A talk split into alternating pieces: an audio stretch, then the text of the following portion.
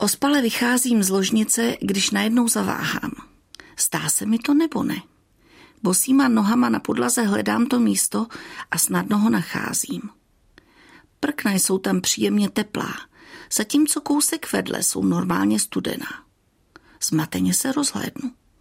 Svoji fenku Ari můj muž pustil ven už někdy před půl hodinou. A navíc ona na tomto kousku chodby hned u dveří do mé pracovny nikdy nelehává. Tak proč je tu ta podlaha tak teplá? Podivný jev se nepravidelně opakuje. Obvykle se vyskytuje na dvou místech.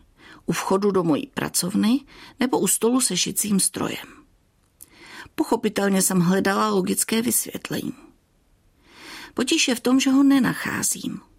Ta prkená podlaha je tam 20 let. Nevede pod ní ani voda, ani trubky od ústředního topení. Na ta dvě místa nesvítí slunce.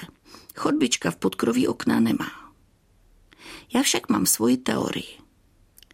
Právě tak teplá byla prkna vždy na místech, kde spávala Berry, moje huňatá fenka německého očáka, která umřela loni v březnu. Poslední měsíce, kdy se už necítila nejlíp, spala těsně u mojí postele.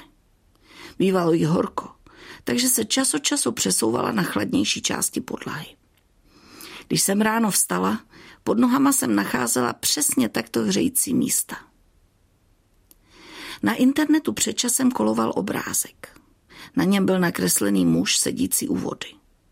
Bublina nad jeho hlavou ukazuje, že myslí na svého psa, který mu umřel.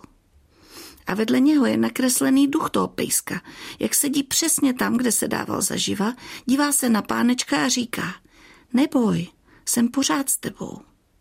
A víte co? Já si říkám, že ta teplá místa jsou po mé bery. Že za mnou občas zaběhne.